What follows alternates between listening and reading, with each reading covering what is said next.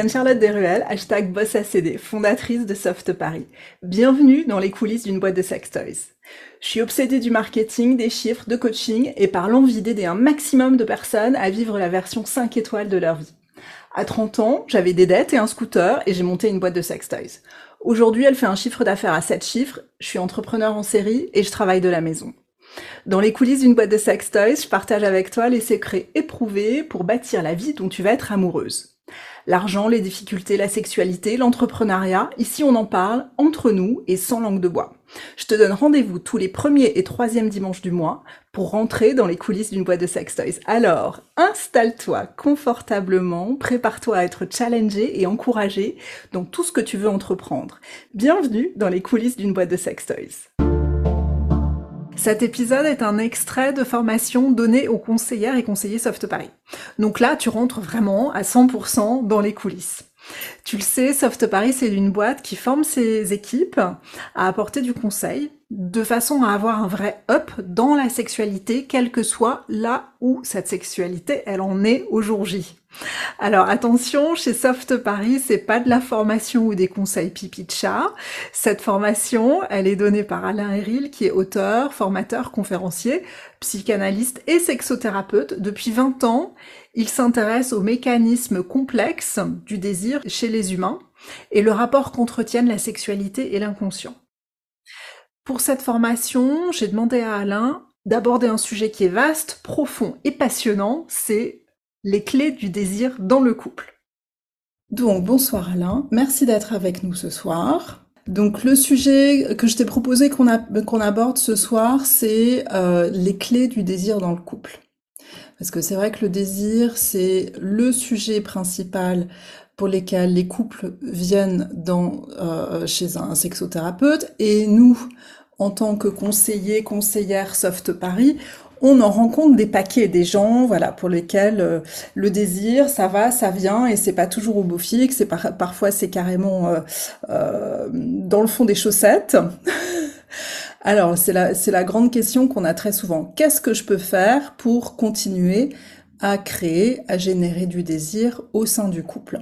Alors euh, oui, pour pour aller dans dans dans le sens de ce que tu viens de dire, hein, euh, au niveau statistique, c'est quatre-vingts pour cent des couples qui consultent qui viennent pour une absence de désir. Et et en plus de ça, les personnes qu'on reçoit en cabinet en individuel peuvent venir aussi pour des problèmes de couple. Et quand ils viennent en individuel pour des problèmes de couple, la question de l'absence de désir, de la raréfaction du désir, euh, euh, elle se pose de nouveau.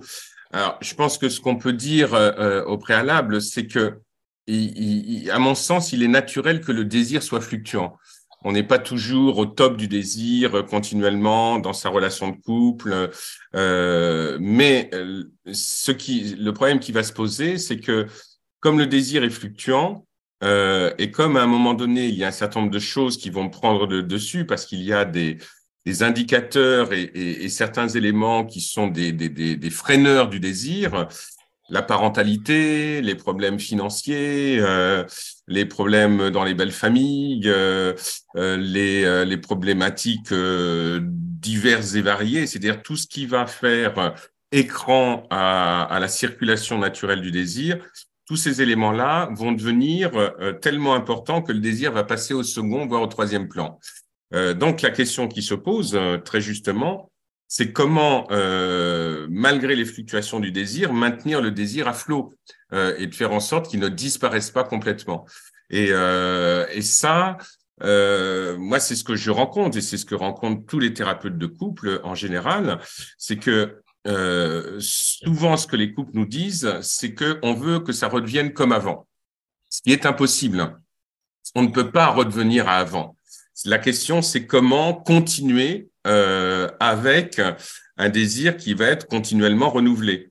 Donc, c'est pas le même désir que celui du départ, c'est pas la même fougue, c'est pas la, la même curiosité de l'autre. Il y a quelque chose qui a bougé, qui a changé, et c'est comment, à l'intérieur de ce mouvement-là, on peut euh, continuer à faire en sorte que le désir, et on parle bien du désir sexuel, mais on verra que c'est peut-être même au-delà de la sexualité, comment ce désir-là, il peut s'alimenter. Donc, je pense que le désir, ça se travaille, Euh, que ça s'alimente, que euh, que c'est quelque chose qui s'entretient euh, également, et les, les, les sept clés dont on va parler, euh, ça fait partie du, du, de, de l'effort à faire, si je puis dire, même si le mot effort n'est pas très fun, c'est partie de l'effort à faire pour maintenir ce désir à l'intérieur de, à l'intérieur du couple. Parce que si on regarde bien, vous, vous êtes au début d'une relation avec quelqu'un, vous caressez le poignet de cette personne, c'est un événement majeur.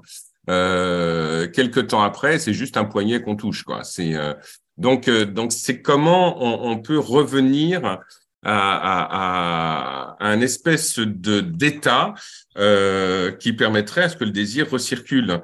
Mais cet état n'est pas le même que celui du que celui du début, parce que l'autre, on le connaît plus, euh, on a plus l'habitude de le côtoyer, de le voir. Il y a, il y a des choses qu'on a découvert de lui, euh, qu'on ne connaissait pas au début. Euh, c'est très facile d'aimer les qualités de quelqu'un. Euh, quand on est face à ces zones d'ombre, c'est plus compliqué, c'est plus difficile.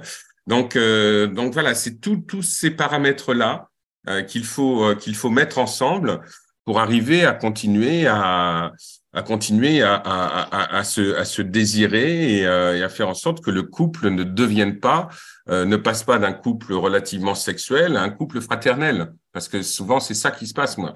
Moi, j'ai eu des patients, ça faisait dix ans, quinze ans qu'il n'y avait plus de désir dans le couple, ils étaient devenus euh, des frères et sœurs. Euh, et c'est valable dans les couples hétéros comme dans les couples homos, hein.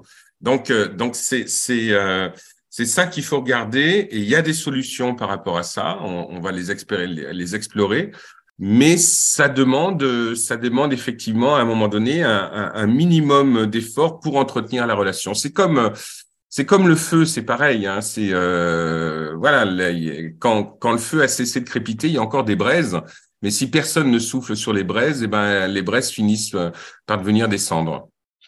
Et je pense que c'est notamment, euh, c'est, c'est d'autant plus important que euh, la sexualité du couple, souvent, quand elle, quand elle fluctue, euh, c'est en fait un symptôme d'autres choses qui ne vont pas forcément très bien dans le, dans le couple, ou en tout cas, la sexualité euh, est une conséquence du reste de, de ce qui se passe dans le couple. Donc tu, tu parlais des freins, euh, des freins qu'il peut y avoir dans, dans la sexualité, la parentalité, des difficultés financières, des difficultés de communication avec d'autres membres de la famille, des maladies, et cetera.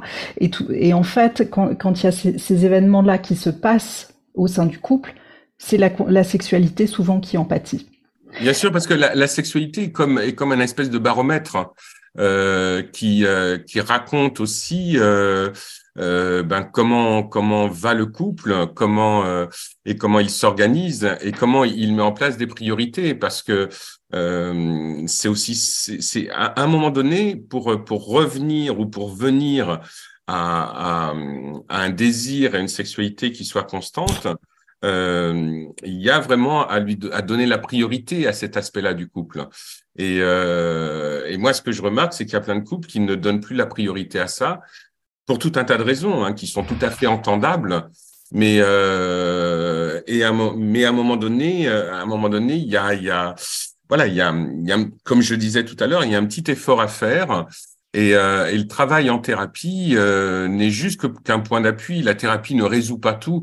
Euh, l'important, c'est pas la séance de thérapie, l'important, c'est ce que les gens font de la thérapie. Ensuite, dans la vraie vie. Et ce qu'il faut entre chaque séance. Exactement, oui, oui, oui, oui. C'est moi, moi, moi, j'ai, j'ai eu beaucoup de couples qui venaient me voir, qui me disaient, Monsieur Héril, c'est génial de venir vous voir. Alors moi, j'étais tout content. Euh, ouais, je me disais, ah bon, c'est super. Euh, et puis, euh, et, et puis tout, tout de suite après, ils me disaient, parce qu'au moins ici, on peut parler de sexualité. Je disais, ok, mais qu'est-ce que vous faites en dehors euh, quand vous quittez mon cabinet? euh, euh, Vous ne parlez pas de sexualité. Et la plupart du temps, ils me disaient non. Et quand je leur demandais, mais pourquoi vous ne le faites pas alors que vous venez me voir parce que votre sexualité ne va pas bien, la plupart du temps, la réponse était, on n'a pas le temps. Mmh. Donc, donc il y a, y a un espace-temps qu'il faut donner à, à un minimum de communication autour de la sexualité, et ne pas attendre que sa sexualité déraille pour en parler. Parce que on est dans une société qui est une société où on parle de sexualité quand, quand elle ne va pas bien. Ou alors on parle de sexualité quand elle devient dramatique, difficile et tout ça. Il y a très peu de couples qui parlent joyeusement de comment leur sexualité va bien. Euh, il y en a très peu. Euh, donc, euh, donc, ou comme comment si l'améliorer, euh, comment la rendre plus fun, bien et cetera. Sûr, oui. Ouais, comme ouais. si c'était un sujet tabou, alors que c'est quand même un sujet principal. Mm-hmm. Et puis un, un autre aspect aussi qui, euh, qui qui rentre en jeu, c'est que euh, il y a beaucoup de couples pour qui euh, la sexualité est synonyme d'aimer. Et du oui. coup, si on a moins de rapports sexuels, ça veut dire que tu m'aimes moins. Euh, heureusement, toutes les personnes présentes ce soir savent, connaissent les langages de l'amour et savent que c'est pas vrai. C'est pas parce qu'on a une, une sexualité moins fréquente, moins euh, euh, feu d'artifice qu'on s'aime moins, mais forcément, cette notion euh, crée des, frustra- des frustrations. Et une fois qu'on commence à avoir ces frustrations, c'est d'autant plus difficile pour un couple qui parle pas de, ses, de sa sexualité et qui parle pas de, de, ses, de ses désirs, de ses envies, et cetera. C'est d'autant plus difficile de sortir euh, de cette ornière. Oui, mais parce que parce qu'il y a quelque chose qui est très important, c'est de, de distinguer la sexualité de l'amour, de bien faire le distinguo entre les deux. C'est pas la même chose. Évidemment que nous voudrions que la personne que nous aimons le plus soit la personne que nous désirions le plus. OK, mais mais mais euh, mais c'est pas si évident que ça. On peut désirer quelqu'un qu'on n'aime pas. Euh, et, et, et ça, je l'ai rencontré très très souvent. Euh, parfois, euh, j'ai eu des patientes, par exemple, qui avaient des orgasmes avec des amants de passage, mais qui n'en avaient pas avec leurs compagnons réguliers. Donc euh, donc c'est c'est c'est c'est pas si simple, c'est pas si simple que ça. Mais en même temps, euh, le désir, la sexualité, euh, voilà, c'est quelque chose qui a presque un fonctionnement autonome. Et l'amour, c'est au- l'amour, c'est autre chose. Mais bien souvent, on se, on, on, on se satisfait un peu trop de l'amour, euh, et notamment quand, quand il y a, il y a des couples qui s'aiment énormément. Il n'y a pas, il n'y a pas à le remettre en cause. L'amour, c'est la base quand même. Mais on peut s'aimer beaucoup en étant de merveilleux parents. Mais euh, c'est pas pour ça qu'on est de merveilleux amants. Euh, donc, donc c'est, c'est, c'est tous ces éléments-là qu'il faut, euh, qu'il faut regarder, qu'il faut analyser, et puis, euh, et puis trouver des solutions pour, pour redynamiser effectivement, effectivement le couple. Euh, le redynamiser d'un point de vue sexuel, bien entendu. Ouais, ouais. Et je pense que, enfin voilà, les, les, les réunions, euh, que ce soit des réunions couple ou des réunions avec uniquement des, des femmes ou uniquement des hommes, c'est souvent euh, des, des, des moments, des lieux où euh, on va créer de la créativité, on va créer de la créativité. C'est pas une très bonne phrase, mais c'est pas grave. On va proposer de la créativité, on va proposer de, de nouvelles pratiques, on va aussi euh, proposer aux gens d- d- d'oser. Parce qu'on a quand même remarqué que beaucoup de couples, euh, au sein du couple, un aimerait faire quelque, quelque chose, mais il n'ose pas le proposer. Et peut-être qu'en réalité, la personne en face aimerait faire exactement la même chose, mais n'a jamais osé proposer non plus. Donc il y a ce manque de communication, il y a aussi ce, cette espèce de carapace euh, de qui l'autre pense que je suis. Euh, et puis il y a euh, certaines habitudes qui sont prises au sein du couple, et quand la, la sexualité du couple s'installe ou commence dans un, dans une, un certain format, c'est souvent assez difficile de De, de sortir de ce schéma-là, de ce format, et d'apporter de nouvelles choses, de nouvelles briques, de, nou- de voilà, de nouvelles pierres à, à, à la construction que la, que la sexualité peut devenir. La, la, la, la créativité dans le couple, c'est l'une des clés, hein. Euh, ça fait partie des sept clés. Euh, et, et la créativité, euh, qu'est-ce que c'est que la créativité ? La créativité, c'est l'étonnement. La créativité, c'est, c'est, c'est arriver à s'étonner, arriver à faire des choses inattendues, euh, à surprendre l'autre. Euh, c'est être créatif, c'est justement ne pas faire comme on fait d'habitude. Euh, c'est, c'est, et ça, et cette notion de créativité, elle amène une autre notion qui est aussi la notion de, de, d'une sexualité qui soit plus basée sur le temps présent. Vous pouvez très bien avoir une, un, un rapport sexuel génialissime le mardi soir, et vous vous retrouvez le jeudi soir, et ben le jeudi soir, c'est le jeudi soir. On n'essaye pas de refaire la même chose que le mardi. On, on est dans l'instant présent du jeudi soir. Et, et, et, et là, on essaye de, de, de trouver ben, ce qui, euh, ce qui est propice à l'instant présent, euh, quel est le désir qu'on a maintenant pour l'autre, quel est le désir que l'autre a maintenant pour soi. Et, et, et, c'est, et la créativité, c'est vraiment du, de la surprise et du renouvellement continuel. Euh, c'est du jeu. Euh, bien entendu, c'est euh, c'est ce que c'est ce que dit Esther Perel, qui est une très grande sexologue. Et Esther, euh, elle dit souvent, mais la sexualité, c'est c'est c'est le bac à sable. Voilà, on est là, on joue, on joue ensemble, on essaye des choses euh, euh, et, et, et, et on est sur, et on est surpris de ce que ça donne. Et cette surprise-là, on, on l'a presque naturellement au début, mais parce qu'on connaît pas le corps de l'autre, on ne sait pas comment l'autre jouit, on ne sait pas, euh, on ne sait pas quelles sont les modalités de relation et quel est son corps et tous ces éléments-là. Mais, mais ça peut continuer à exister, même si on est dans un moment où on a l'impression de connaître plus l'autre. Et ça, la créativité, c'est, c'est une clé fondamentale euh, à, la, à l'intérieur du couple. Alors pour pour euh, pour la par rapport à la créativité, évidemment euh, euh, proposer des jouets, proposer des accessoires, proposer des scénarios, proposer des jeux dans le couple, tout ça ça aide la créativité ou en tout cas ça la stimule et c'est toujours c'est toujours intéressant. Euh, je pense que c'est aussi euh, important au sein du couple de discuter de comment on peut apporter plus de créativité euh, en s'appuyant sur son expérience personnelle. C'est pas toujours évident d'entendre l'expérience personnelle de l'autre au cours de sa sexualité passée ou de, de sa sexualité avec d'autres personnes, mais ça peut apporter beaucoup aussi.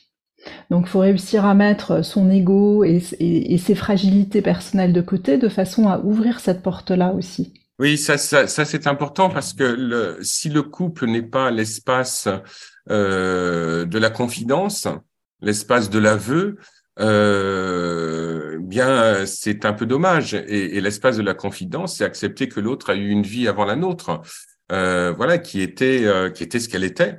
Euh, voilà, sinon, on est dans l'idée qu'on va euh, qu'on va rentrer en relation avec quelqu'un qui est vierge et on est le premier ou la première qu'il rencontre et on sait très bien que c'est faux. Donc euh, donc oui, tu as raison. C'est c'est aussi mettre son ego de côté et euh, parce que le, le chaque couple est une aventure. Et ce qui est intéressant à l'heure actuelle, avec l'augmentation de de de, de la vie, euh, c'est qu'on peut avoir deux, trois, quatre grandes histoires d'amour dans une dans une même vie. Donc forcément, on va rencontrer quelqu'un qui a eu une autre histoire d'amour avant nous. Et alors, euh, voilà, c'est, il est avec nous pour une nouvelle histoire d'amour, quelle qu'elle soit. Donc à chaque fois, c'est une aventure qui se renouvelle. Et, euh, et cette, et, et la notion de, de, de cette notion-là de communication, elle est, elle est évidemment absolument fondamentale. Euh, la, la, moi, j'ai eu beaucoup de couples qui venaient dans mon cabinet qui me disaient, on vient vous voir parce qu'on ne communique pas. Il faut savoir que c'est faux, ça n'existe pas. Euh, on communique toujours. Nous ne pouvons pas faire autrement que communiquer. La question, c'est pas que les couples ne communiquent pas, c'est qu'ils communiquent mal. C'est pas la même chose. Euh, si chacun est dans une pièce, c'est de la communication. La seule chose, c'est que c'est une communication qui euh, ne débouche sur rien, qui euh, qui ne crée que de la gêne, de la frustration. Euh, mais euh, communiquer, dans dans le sens dynamique du terme, c'est se rapprocher de l'autre, c'est apprendre à l'écouter. Euh, c'est que l'autre apprenne à nous écouter aussi. C'est, et c'est aussi des bases qui sont simples dans la communication. C'est déjà apprendre à dire « je ». C'est s'engager dans la communication. Euh, c'est Jacques Salomé qui, qui parlait de la, de la communication klaxon, un hein, tu, tu, tu, tu, tu, tu, tu. Euh, voilà, la question, c'est, c'est, c'est « je ». On ne peut parler qu'à partir de soi. On ne peut pas parler à la place de l'autre. Mais dès qu'on parle à partir de soi, euh, ben on s'engage émotionnellement, on, on s'engage relationnellement. Et déjà, rien que ça, ça permet d'avoir une communication qui soit déjà moins violente, euh, qui soit moins moins inquisitrice, moins, euh, moins en train de culpabiliser l'autre. Et parce qu'on s'y engage. C'est, c'est pas la même chose de dire à l'autre euh, « tu as fait ça, euh, tu n'aurais pas dû » ou autre. Que de dire, voilà, quand il s'est passé ça, j'ai ressenti telle chose, parce que là, on s'engage. Et, euh, et une bonne communication dans le couple, c'est, c'est, euh, c'est vraiment une communication, euh, oui, où il y a, euh, où il y a cette, cette aller vers l'autre qui se met, qui se met en place, et puis aussi apprendre à écouter. Il y a, même dans mon cabinet, j'étais, j'étais étonné de voir à quel point les couples s'écoutaient pas. C'est-à-dire que quand quelqu'un disait quelque chose, Euh, un homme ou une femme, et je demandais à l'autre qu'est-ce que qu'est-ce qu'il vient de vous dire, et, et dans la reformulation que l'autre faisait, ça ne correspondait pas du tout à ce que l'autre avait dit. Euh, donc c'est c'est c'est c'est très compliqué de vraiment s'entendre bien et entendre bien ce que l'autre ce que l'autre dit. Formulation et reformulation, c'est très c'est très important. Euh, Et, et, et dire « je » aussi, c'est très, très, très, très important. C'est même absolument essentiel. Mmh. Je, je vais rester quelques minutes sur, sur cette notion de communication non violente et com- comment ça se traduit au sein du couple. Euh, donc, c'est le, commencer par ce que moi, je ressens. Qu'est-ce qui se passe à l'intérieur de moi? Ça, c'est le premier point. Et également, de se souvenir toujours, dans n'importe quel type de communication, que quand il y a un, man un manque de connexion entre les personnes, quand il y a euh, une dispute, quand il y a un, un, un désaccord, c'est qu'il y a, il se passe en fait euh, un besoin primordial qui n'est pas rempli. Donc quand l'autre est frustré, quand l'autre crie, quand l'autre est mécontent, c'est parce que un de ses besoins fondamentaux n'est pas rempli. Donc plus, plutôt que de te dire « il est en train de crier, il est en train d'être, de pas être d'accord avec moi pour telle ou telle raison », c'est pas à cause de toi. Ça n'a rien à voir vraiment avec toi. Ça a à voir avec ce qui se passe à l'intérieur de cette personne-là. Ça a à voir avec le fait que l'un de ses besoins fondamentaux n'est pas rempli. Une fois que tu réussis à bien mettre ça, à bien intégrer ça dans, dans, dans ta tête et dans ton corps, en fait, toutes les informations qui te sont données par l'extérieur, toute la communication qui t'est envoyée par, par des gens à l'extérieur de toi, tu peux la décrypter et tu peux ne plus la prendre personnellement. Tu ne, tu ne prends plus jamais le moindre mot, la moindre phrase comme une attaque personnelle, parce que ça, ça n'a pas à voir avec toi, ça a à voir avec la personne en face qui a un besoin de base qui n'est pas rempli. Et ton job, ça devient donc d'essayer de comprendre quel est le besoin de base que la personne en face, pour qui la, la, la, ce, ce besoin n'est pas rempli. Et ça, tu peux commencer à en parler. Et tu vas en parler avec, en commençant par jeu et en, en commençant par de l'observation. Qu'est-ce que toi tu viens d'observer dans ce qui vient d'être dit et comment toi ça te fait ressentir? Et ça permet de, de, de, d'éviter le, euh, le tu, tu, tu, tu, tu, euh, qui en fait est toujours ressenti comme une accusation. Ok, donc ça, ça c'est euh, voilà, quelques bases de communication pour, euh, pour se sortir des, euh, des débats, des, des discussions qui, qui tournent en boucle, hein, parce qu'on voit ça aussi assez souvent dans les couples, des discussions qui, euh, qui ont déjà eu lieu vingt, vingt fois, mais qui reviennent exactement à la même chose. Et c'est souvent aussi pour ça que les, les, les couples disent euh, « on ne communique pas », parce qu'en fait, ils ont la même discussion en boucle depuis toujours, parce qu'ils ont du mal à communiquer de manière non, non violente. Et, et quand il y a cette communication non violente, ce qui est intéressant, c'est qu'on devient responsable, responsable de la relation, responsable de ce qu'on dit et responsable de ce qu'on répond aussi à l'autre. Euh, et, et, et cette notion de responsabilité relationnelle, elle est, là encore, elle est fondamentale. Euh, c'est, euh, parce que sinon, comme, comme, comme tu dis... Euh, Euh, on, on, on, tout est pris sur le terrain du reproche et tout est pris dans, et, et tout est pris sur un terrain d'agressivité et cette agressi- et l'agressivité appelle l'agressivité. Donc c'est toutes les toutes les disputes à n'en plus finir qu'il y a dans beaucoup de couples et où finalement il y a une espèce de de, de euh, c'est c'est c'est presque à un certain moment. Moi j'ai rencontré des couples, le seul moyen qu'ils avaient de faire l'amour ensemble c'était de se disputer. Parce qu'ils mettaient une telle énergie dans la dispute, il y avait une telle une telle violence aussi euh, qu'à un moment donné, quand ils avaient fini de se, de, de s'engueuler, qu'ils étaient euh, qu'ils étaient à la fin, c'est que c'est ils étaient presque aussi vidés qu'après une relation sexuelle absolument tonique. Euh, c'est euh, et souvent ça m'arrivait de le, le, le, le de l'indiquer au couple ça de euh, voilà et, et ils étaient un peu surpris et certains disaient bah oui c'est vrai on, on pourrait peut-être mettre l'énergie ailleurs. Et, et, et communiquer d'une manière un petit peu plus souple et un petit peu moins violente. Je propose qu'on passe au, euh, un, un, au prochain pilier, utiliser oui. le, le, le ralentissement dans la sexualité. Oui. Ça, c'est un sujet aussi bien toi que moi qu'on voilà, qu'on, qu'on apprécie particulièrement. Euh, le, ra le ralentissement dans la sexualité, donc c'est le moment présent, c'est euh, aussi augmenter euh, les sensations, parce qu'on devient beaucoup plus alerte, parce que chaque euh, chaque millimètre carré qui est touché, qui est euh, qui reçoit le souffle, qui reçoit un petit peu une, une chaleur ou une une pression différente va être va être stimulé. Euh, est-ce que tu peux, tu peux nous en parler plus, Alain, de, de ralentir, le ralentissement dans la sexualité ? Le, le ralentissement, c'est aussi mettre de la conscience. C'est-à-dire que, euh, imaginez une, une relation sexuelle euh, classique, euh, la plupart du temps, Euh, ça va trop vite. La plupart du temps, il y a une espèce de précipitation et il y a l'idée reçue que si c'est intense, ça doit être précipité, ça doit être rapide. Ça, euh, alors ça peut exister un, un petit quickie rapide euh, entre deux portes, bien entendu, mais euh, mais il y a une diversité dans la sexualité et, et, et dans cette diversité, l'espace du ralentissement est vraiment un espace où on On prend, euh, on prend conscience du geste, de l'intention, euh, on prend conscience de l'autre, et, euh, et c'est, c'est l'une des clés importantes pour retrouver justement l'innocence du début. Quand je parlais du poignet caressé, qui était, euh, qui est un événement au début de la relation, ça peut être un événement aussi quinze ans après.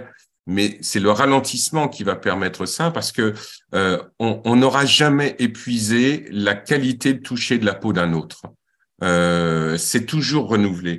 Euh, toucher l'autre, c'est toujours un renouvellement, euh, parce que la peau est différente, parce que la peau bouge, la peau change, et que l'autre aussi. Mais ça, pour avoir conscience de ça, le ralentissement, la conscience est, est, un, est un outil, est une clé qui est extrêmement, euh, euh, extrêmement importante. Euh, et, et, et le ralentissement, ça passe aussi beaucoup par le regard.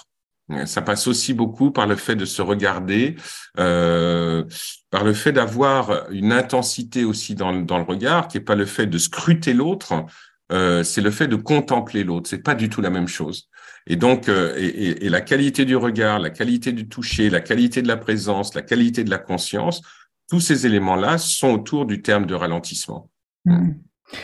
Et c'est vrai que ce, ce, ce ralentissement dans la sexualité, ça, ça, c'est quand même un, un concept dans notre société moderne actuelle, dans laquelle tout va ultra vite, dans laquelle on, on consomme des, euh, des médias de, de plus en plus vite, dans laquelle la pornographie a une, une énorme place dans la sexualité de beaucoup de gens, et cetera. Ce ralentissement, en fait, on en a peut-être encore plus besoin que les générations pl- précédentes.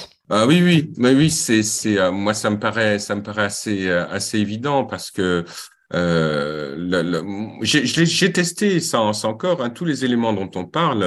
Euh, moi je les ai testés avec des couples qui venaient me voir justement pour une absence de désir, et, et, et plusieurs fois j'ai dit à, j'ai dit à un couple, euh, voilà je dis à, à l'un ou à l'une, est-ce que vous voulez bien toucher l'épaule de votre compagnon, de votre compagne? Bon, ok, d'accord, les personnes touchées. Ok, vous venez de toucher l'épaule, ça a duré trois secondes. Je vous propose de toucher l'épaule de votre compagnon ou de votre compagne et que ça dure cinq minutes. Donc, tout d'un coup, les gens me regardent comme si c'était, je proposais quelque chose d'ahurissant. Tout comme euh, quand je dis aux couples, je vous propose là d'arrêter de parler, de vous regarder dans les yeux pendant trois minutes. Des couples qui sont ensemble depuis quinze ans me disent, mais c'est impossible à faire. Donc, euh, donc là, là euh, dès qu'on met cette conscience-là et dès que les couples acceptent de le faire et acceptent effectivement d'aller toucher l'épaule de l'autre en prenant cinq minutes, ce qui est très intéressant, c'est ce qui se passe. C'est tout d'un coup, le toucher est différent, l'attention est différente, le fait d'aller vers l'autre est différent, l'espace entre les deux corps, il est différent. Voilà, il y a, y a quelque chose qui se, qui se passe et qui n'est pas habituel. Et, euh, et ça, c'est très intéressant, il faut en faire l'expérience. Euh, et quand on en fait l'expérience, ben on s'aperçoit qu'il y a une qualité, une qualité dans le toucher, une qualité dans l'appréhension de l'autre et une qualité dans le regard qui est euh, qui est très intéressante et qui est toujours renouvelée en fonction euh, en fonction des instants euh, où on, où on est en relation sexuelle avec quelqu'un. Est-ce que, Alain, est-ce que le ralentissement dans la sexualité, c'est quelque chose de, de plus féminin que masculin ? Oui, c'est, c'est selon les critères, euh, les critères un peu, un peu habituels de ce qu'on met du côté du masculin et du féminin. Euh, la pénétration, la, la, l'envahissement de l'autre, euh, le côté un peu prédateur dans la sexualité, oui, c'est plutôt, plutôt de l'ordre du masculin. La, la, le ralentissement, c'est du féminin. Mais c'est pas parce que c'est du féminin que les hommes n'ont pas ça à l'intérieur d'eux, hein, bien entendu. Euh, c'est-à-dire que tout homme a à l'intérieur de lui une, une dimension féminine et inversement pour les femmes. Donc, euh, donc j'ai, j'ai tendance à penser que que que c'est intéressant aussi d'aborder la sexualité à certains moments avec un aspect plus féminin que masculin, euh, de, de de de jouer avec ces éléments qui sont en lien avec la sensualité, la douceur. Euh, euh, le calme, la tranquillité. Euh, beaucoup de gens euh, à qui on dirait ça diraient « Dis donc, qu'est-ce que c'est terne ?» Mais ils n'en ont pas fait l'expérience. Et quand on en fait l'expérience, on s'aperçoit au contraire que ça démultiplie les sensations. Euh, et donc, euh, et donc c'est c'est euh, c'est ça qui est intéressant. Et oui, il y a un aspect, il y a un aspect assez assez féminin, oui, bien bien entendu. Mais euh, mais j'ai j'ai j'ai j'ai tendance à penser quand même que la la euh, qu'il y a une puissance de la sexualité euh, qui est féminine et, et à laquelle ça serait bien que les hommes commencent à à, à faire le pas pour y accéder. Hum. Oui, et quand euh, quand on a envie de euh, de travailler le désir dans son couple, euh, ça peut être très intéressant justement de se dire bon ben si depuis depuis le début de notre sexualité on a une une sexualité euh, très farouche, très très énergétique, et cetera, qui est du coup une sexualité plus masculine, ça peut être intéressant d'explorer une autre partie de la sexualité, la sexualité plus féminine, qui est plus lente. Et pour pour commencer, euh, voilà, pour euh, peut-être les le, le premier pas pour un, un couple qui aurait envie de, de faire cette expérience-là, se regarder et respirer en même temps. Donc vraiment se, synchroniser, euh, synchroniser sa respiration et se regarder. Juste ça. Le faire pendant... Alain, tu parlais de cinq minutes. Je pense que oui, c'est bien, cinq minutes. Hein. On peut mettre, on peut mettre le chronomètre. Euh, et ensuite, rester sur un rythme. Alors, euh, tu, tu le sais, moi, ça fait, ça fait vingt-cinq ans que je fais du yoga, donc forcément, la respiration, c'est quelque chose de fondamental. La respiration et le mouvement dans le yoga et dans la sexualité, c'est très intéressant aussi de caler les mouvements et les caresses sur la respiration de l'autre. Parce que ça, ça te permet d'être réellement à l'écoute de ce que l'autre est, est, est en train de, de vivre, est en train de ressentir, et que chacun de tes mouvements, chacune de tes caresses soit accueillie par l'autre parce que tu es à, à, au rythme, tu respectes le rythme de l'autre. Oui, oui, et puis, mais tu sais, il y a, y a quelque chose de, de, de très intéressant, c'est de savoir est-ce que la sexualité c'est un but ou est-ce que c'est un moyen ? Et à mon sens, la sexualité est un moyen, c'est un moyen pour rencontrer l'autre et se rencontrer soi-même. Euh, donc, euh, donc, à, à, parce que si c'est un but, une fois qu'on a atteint son but, on s'arrête. Voilà, c'est, c'est, c'est Carl Gustav Jung qui disait qu'une relation sexuelle commence après l'orgasme. Donc, euh, donc c'est, c'est, c'est aussi tous ces univers-là qu'il est intéressant de euh, d'aller visiter. Euh, voilà, c'est, c'est. Mais on, on revient à la dimension de la créativité, à la dimension du jeu, euh, de nouveau, à, à, à quelque chose où. Euh, Ouais, c'est, c'est, c'est normalement c'est quand même ludique la sexualité. Hein. C'est, euh, euh, enfin, je le souhaite à tout le monde, quoi. C'est, euh, Alors justement, euh, quatrième pilier pour garder du désir, pour pour pour mettre voilà, pour pour pour, pour remettre des braises et, et activer le désir dans le couple, c'est euh, l'humour. Et de dédramatiser.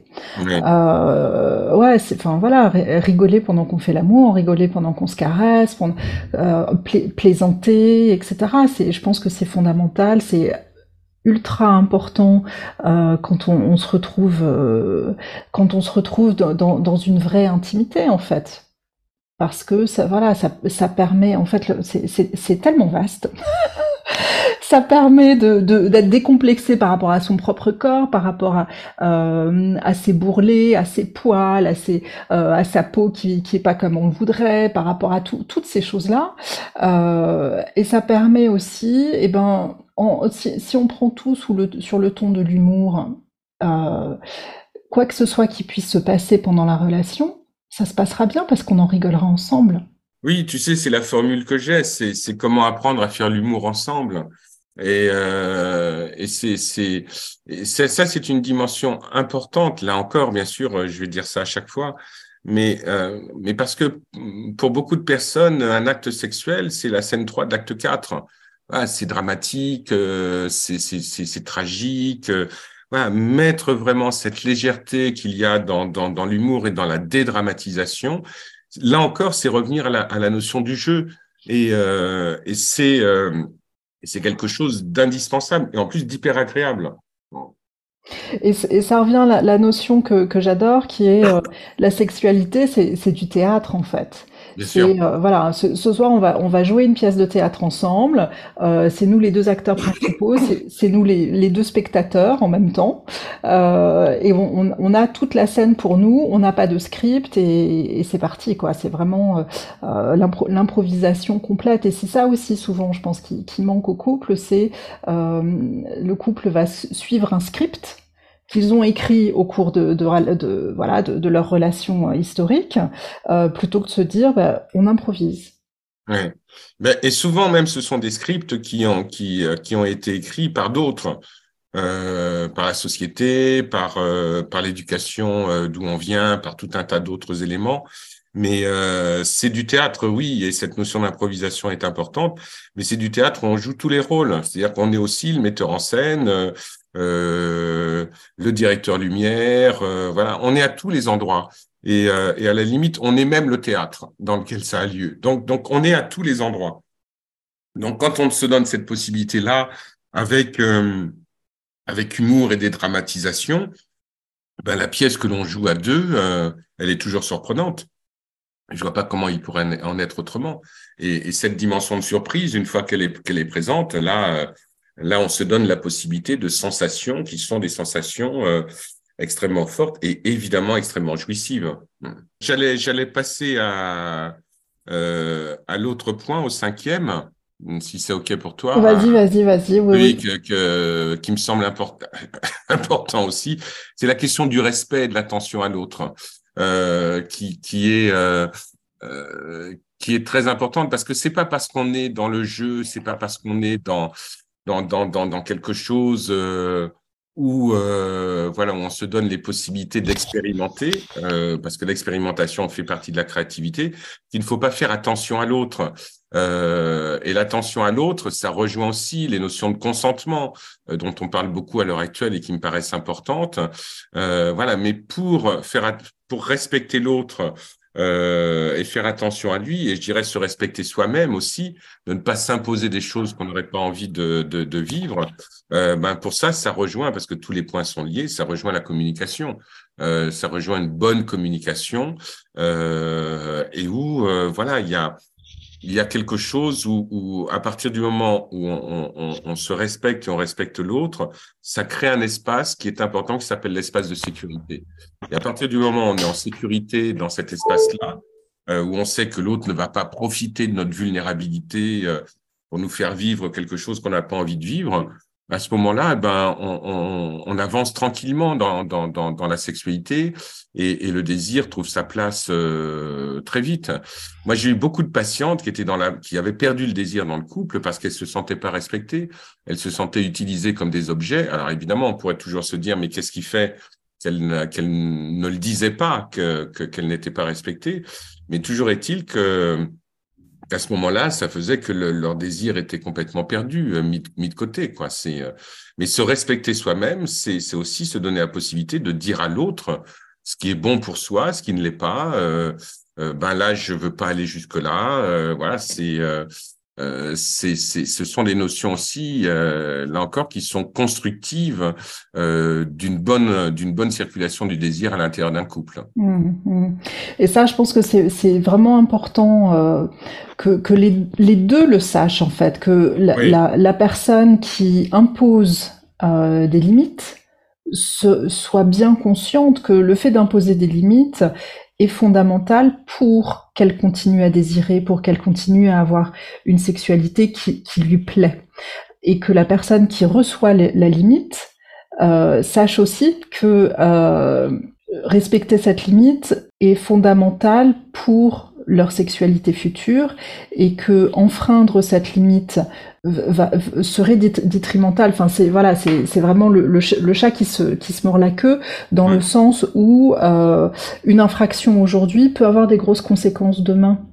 Euh, donc n'essaye pas de pousser le bouchon, n'essaye pas de me convaincre. Euh, si je te dis non, c'est voilà, c'est non maintenant. Ça veut pas dire non pour toujours. C'est juste non maintenant, non non aujourd'hui, euh, mais n'insiste pas.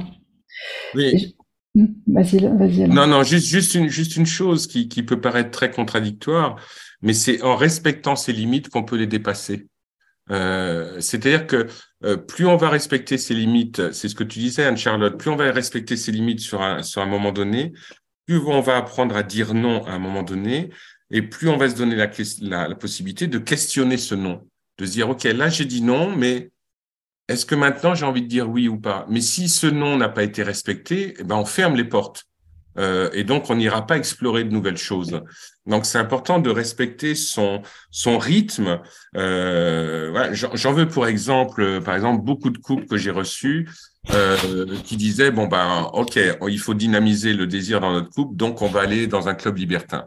Voilà. Et euh, mais souvent, il y en a un qui veut y aller et puis l'autre qui veut pas.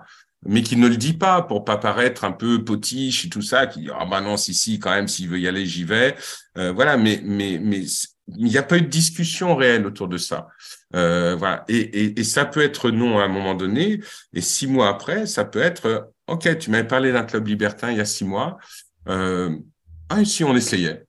Euh, c'est, mais, mais parce que le non a été respecté, c'est, c'est, mmh. c'est vraiment ce, ce, ce mouvement-là et, et la constitution d'espaces de sécurité à l'intérieur desquels on peut, on peut lâcher prise. Mmh.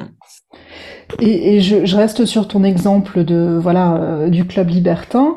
Euh, c'est là aussi où la communication dans le couple est fondamentale parce que euh, le couple peut décider d'aller dans un club libertin, mais avant de décider, avant d'y aller, c'est important qu'il, qu'il discute de qu'est-ce qu'on va s'autoriser à faire? Qu'est-ce qu'on imagine qu'on, qu'on pourra faire? euh, qu'est-ce qu'on a, qu'est-ce qu'on désire faire? Qu'est-ce que on désire faire, mais que en vrai, on sait très bien qu'on n'osera pas faire. Il y a, il y a toutes, toutes ces choses-là aussi à discuter qui sont, qui sont, qui sont intéressantes. Et ça, c'est valable pour l'exemple qu'on vient de donner, mais pour tous les autres domaines de la sexualité également. Et on peut très bien s'être mis d'accord à l'avance et puis en fait une fois une fois euh, voilà une fois dans une fois dans une pratique se, rend, se rendre compte que non, on ne veut pas aller jusqu'au bout et en rediscuter et comprendre pourquoi on pensait on pensait avoir envie d'explorer ça et que finalement c'est pas le cas. Tout ça c'est très intéressant aussi et ça fait partie de la communication euh, de la communication qui aide le couple à créer et à ouvrir euh, à ouvrir de nouvelles choses. Oui, et, et tout ça est en, est en lien à, avec le avec le sixième point qui est qui est la notion de lâcher prise. Et, et, et dans la notion de lâcher prise, moi, ce que je mets, c'est c'est le fait de euh, aussi de faire confiance à son désir et de faire confiance au désir de l'autre. C'est pas contradictoire avec ce qu'on vient de dire. Euh, c'est-à-dire que On, on, on, on ne peut lâcher prise que si on se sent en sécurité, que si on se sent dans un espace où, euh, où on, on, on va pas être dupé par, par, par l'autre ou par l'environnement. Et, et à partir de ce moment-là, lorsqu'on lâche prise, euh, oui, il y a, y a un abandon qui se met en place. Mais, mais c'est, c'est, c'est, c'est un peu le côté animal de ce que nous sommes, hein, qui est très en lien avec notre cerveau reptilien. Euh, c'est que pour vraiment s'abandonner, euh, il y a besoin de sentir qu'on est euh, dans un espace qui est un espace qui est sécure pour nous. Et, et, et le lâcher prise dont on parle, dont on parle beaucoup, euh, évidemment, c'est celui qui nous permet de ressentir des sensations fortes, intenses. Euh, de se donner l'autorisation à avoir des orgasmes, puisque l'orgasme est une autorisation que l'on se donne. Et, euh, et donc, il y a, y, a, y a vraiment ces, ces, ces, cette notion-là dans, dans lâcher prise qui est, qui est importante, parce qu'on lâche pas prise, parce qu'on a décidé de lâcher prise. C'est pas si simple que ça, sinon ça se saurait. Euh, c'est, euh, à un moment donné, lâcher prise, c'est faire confiance à son corps. Euh, c'est lâcher le mental, c'est lâcher la tête, et c'est, c'est dire bon, à son corps, vas-y, prends le relais. Apporte-moi, euh, fais-moi voir, euh, fais-moi ressentir. Euh, c'est le, c'est le domaine des sensations, des émotions. Euh, et le lâcher prise, c'est tout sauf le domaine du contrôle. Mmh. Et souvent, on contrôle parce qu'on a peur. Hein. Et, et, et ce qui fait cesser la peur, c'est justement de se sentir en sécurité. Et se détendre et pas se, voilà, pas, arrêter de se poser des questions. Oui, oui, oui, tout à fait, parce que la, la. Euh, là encore, ça rejoint, ça rejoint la, la, la dramatisation quand on se pose trop de questions. Alors après, on peut se poser des questions pour pour des raisons qui sont tout à fait entendables, mais ça, euh, parce qu'il y a eu du trauma ou des choses comme ça. Mais ça, c'est un travail que l'on fait ailleurs avec un avec un psy. Mais euh, en, indépendamment de ça, euh, oui, toutes ces toutes ces notions là et, et, et notamment la notion de lâcher prise, elle est euh, elle est euh, non seulement non seulement importante, mais c'est ce qui permet de jouer aussi quand vous regardez les enfants qui jouent, ils lâchent prise dans le jeu. Hein. C'est, euh, y a, y a une espèce de, de, de, de confiance qui est faite dans, euh, dans ce qu'on est en train, dans, en train de vivre, et, et c'est, c'est ce qui permet l'engagement aussi euh, dans ce qu'on vit. Et, et, et c'est en lien aussi avec le, le j'avance, j'avance un petit peu, euh, c'est en lien aussi avec le septième point qui est, qui est le fait d'accepter, de, de savoir se désirer soi-même.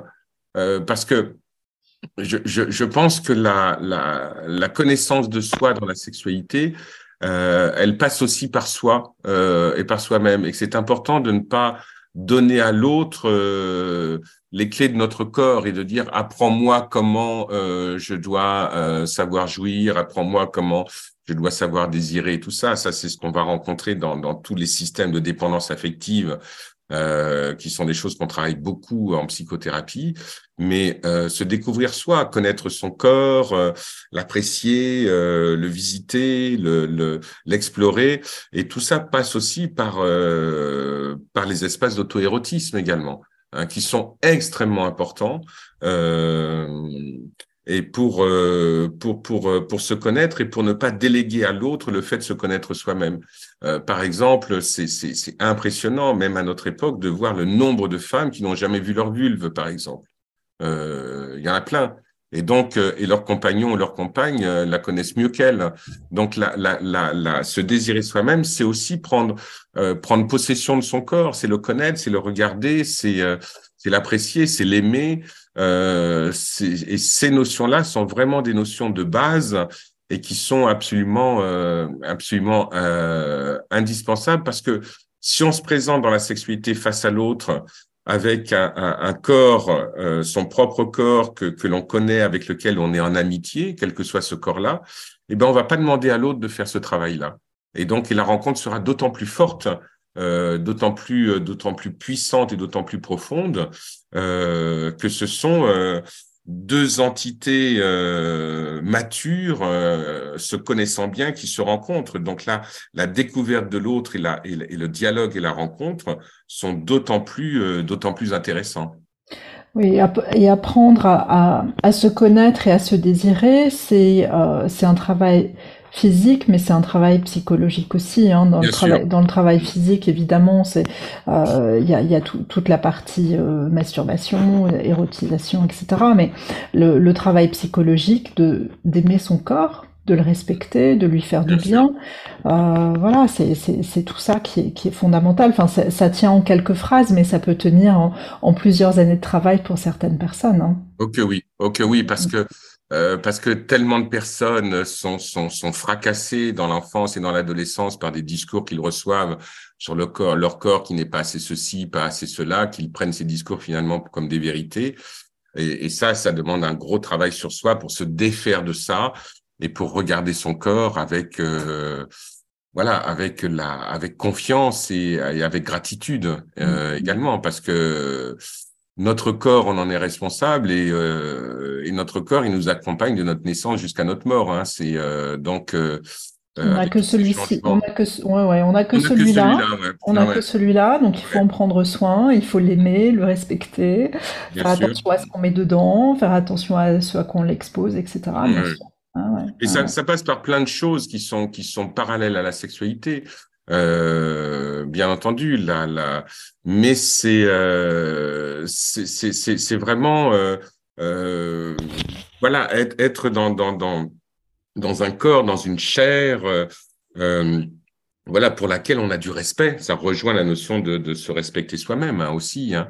Euh, et, et, et cette, cette dimension d'un Euh, d'arriver avec un avec un corps aimé par soi-même dans la rencontre avec l'autre, euh, c'est toujours gratifiant par rapport euh, par rapport à ce moment-là justement de rencontre dans la sexualité. Mmh, mmh. Et puis euh, c'est, c'est c'est c'est également la notion de euh, si si si ton verre est vide, tu peux pas t'attendre à ce que ce soit une autre personne qui le remplisse. Donc si ton verre est vide d'amour-propre, d'amour pour toi-même, une autre personne va remplir un, un, un puissant fond. Mmh. Une autre personne va venir et, et, voilà, et te, te donner de l'amour et du, du, du respect pour toi, mais c'est un puissant fond, ce, ce sera, ce sera jamais suffisant et ce sera sans fin. Mmh. Donc ce respect, cet amour, tu dois le trouver en toi, tu vois, tu dois faire le travail nécessaire pour, pour le créer. Euh, ouais, ouais, c'est, c'est, enfin, c'est, c'est intéressant parce que c'est, c'est des sujets, euh, c'est des sujets vastes en fait. C'est des sujets vastes qui sont, euh, qui sont ultra complexes et qui s'imbriquent les uns dans les autres, mmh. et sur lesquels, voilà, en l'espace de, de, de cinquante minutes, je pense qu'on a donné le, le, le Le, le niveau supérieur. Alain, un énorme merci. Merci énormément. Et puis, euh, et puis j'ai, j'ai hâte de vous retrouver euh, tous et toutes très bientôt. Bonne fin de soirée. Merci beaucoup. Merci. Bonne soirée. Dans cet épisode, tu es rentré vraiment dans le cœur des coulisses de Soft Paris, comme si tu y étais. Alors, si tu as aimé cet épisode, fais-moi une fleur, fais une capture d'écran de ton appareil, poste-la sur, les, sur tes réseaux, en post, en story, peu importe, tague-moi. Merci, merci d'avance. Alors, je vais en profiter pour faire un petit récap des sept clés du désir dans le couple. Première clé, mettre de la créativité dans la relation sexuelle. Deuxième clé, apprendre à communiquer avec les bases de la communication non violente. Troisième clé, utiliser le ralentissement dans la sexualité. Le slow sex, la présence, le tantra. Quatrième clé, être dans l'humour et la dédramatisation. Cinquième, respecter l'autre et soi-même et faire attention à l'autre. La sixième, c'est le lâcher prise et faire confiance au désir de l'autre. Et enfin, la septième clé, c'est apprendre à se désirer soi-même. Merci, merci Alain Héril, j'ai adoré ce sujet, c'était passionnant. Tu viens de finir un nouvel épisode des coulisses d'une boîte de sextoys. Yes! Est-ce que ça s'est passé bien trop vite pour toi aussi? Si cet épisode t'a plu, abonne-toi au podcast, mets une note, quelle que soit la plateforme que tu utilises pour l'écouter, et suis Soft Paris sur les réseaux sociaux. Je te donne rendez-vous pour le prochain épisode, tous les premiers et troisièmes dimanches du mois. Même micro, même énergie, et encore plus de folie.